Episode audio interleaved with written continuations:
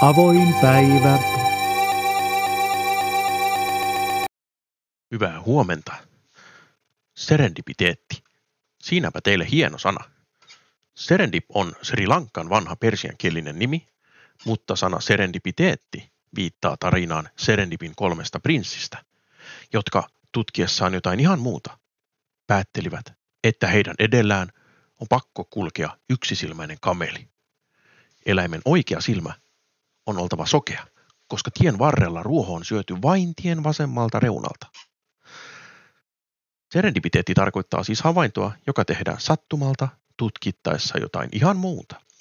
Usein uusi havainto ei liity mitenkään tutkittavaan asiaan.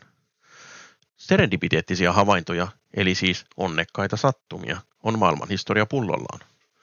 Mainitsen tässä muutaman kuuluisimman. Skotlantilainen Alexander Fleming keksi ensimmäisen antibiootin penisilliinin vahingossa, kun hänen loman ajaksi kasvamaan jätetty bakteeriviljelmänsä olikin täysin kuollut. Ian Osterlo etsi lääkettä korkean verenpaineeseen ja angiinaan. Kokeissa lääke ei vaikuttanut kumpaankaan, mutta sillä oli eräs toinen mielenkiintoinen vaikutus. Lääke tunnetaan nykyään nimellä Viagra. Siinä testiryhmässä olisi ollut mielenkiintoista olla. Roy J. Plunkett yritti kehittää parempaa kaasua jääkaappiin ja keksi vahingossa teflonin. Vuonna 1781 William Herschel etsi komettoja aurinkokunnasta.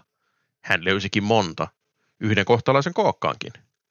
Tunnemme Mokoman kometan nykyään nimellä Uranus, 63 kertaa maapallon kokoinen kaasujättiläinen. Uranus oli ensimmäinen planeetta, joka löydettiin antiikin ajan jälkeen.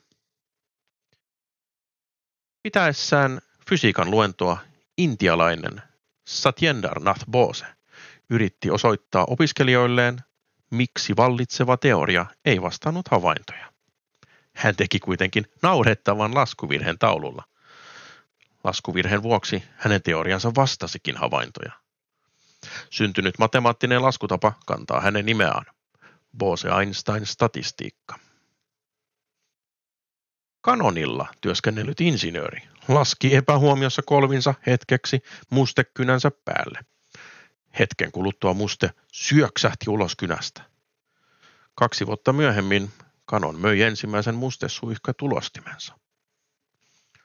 Vuonna 1898 Kelloksin veljekset unohtivat kypsennetyn kauralevyn vuorokaudeksi seisomaan. Kun he yrittivät seuraavana päivänä kääriä levyä, se hajosi lastuiksi. Cornflakes, maissilastut, olivat syntyneet. Alexander Graham Bellin äiti oli kuuro. Niinpä keksijä yritti kehittää laitteen, joka muuttaisi hänen puheensa sähköisesti näkyväksi, jotta hänen äitinsä voisi oppia puhumaan. Laite ei ikinä toiminut, mutta sivutuotteena syntyi puhelin. Yksi kuuluisimmista serendipiteettisistä havainnoitsijoista on Christopher Columbus. Yrittäessään löytää meritietä Intiaan, hän törmäsi Amerikan mantereeseen. Kolumbus uskoi kuitenkin päätyneensä Intiaan.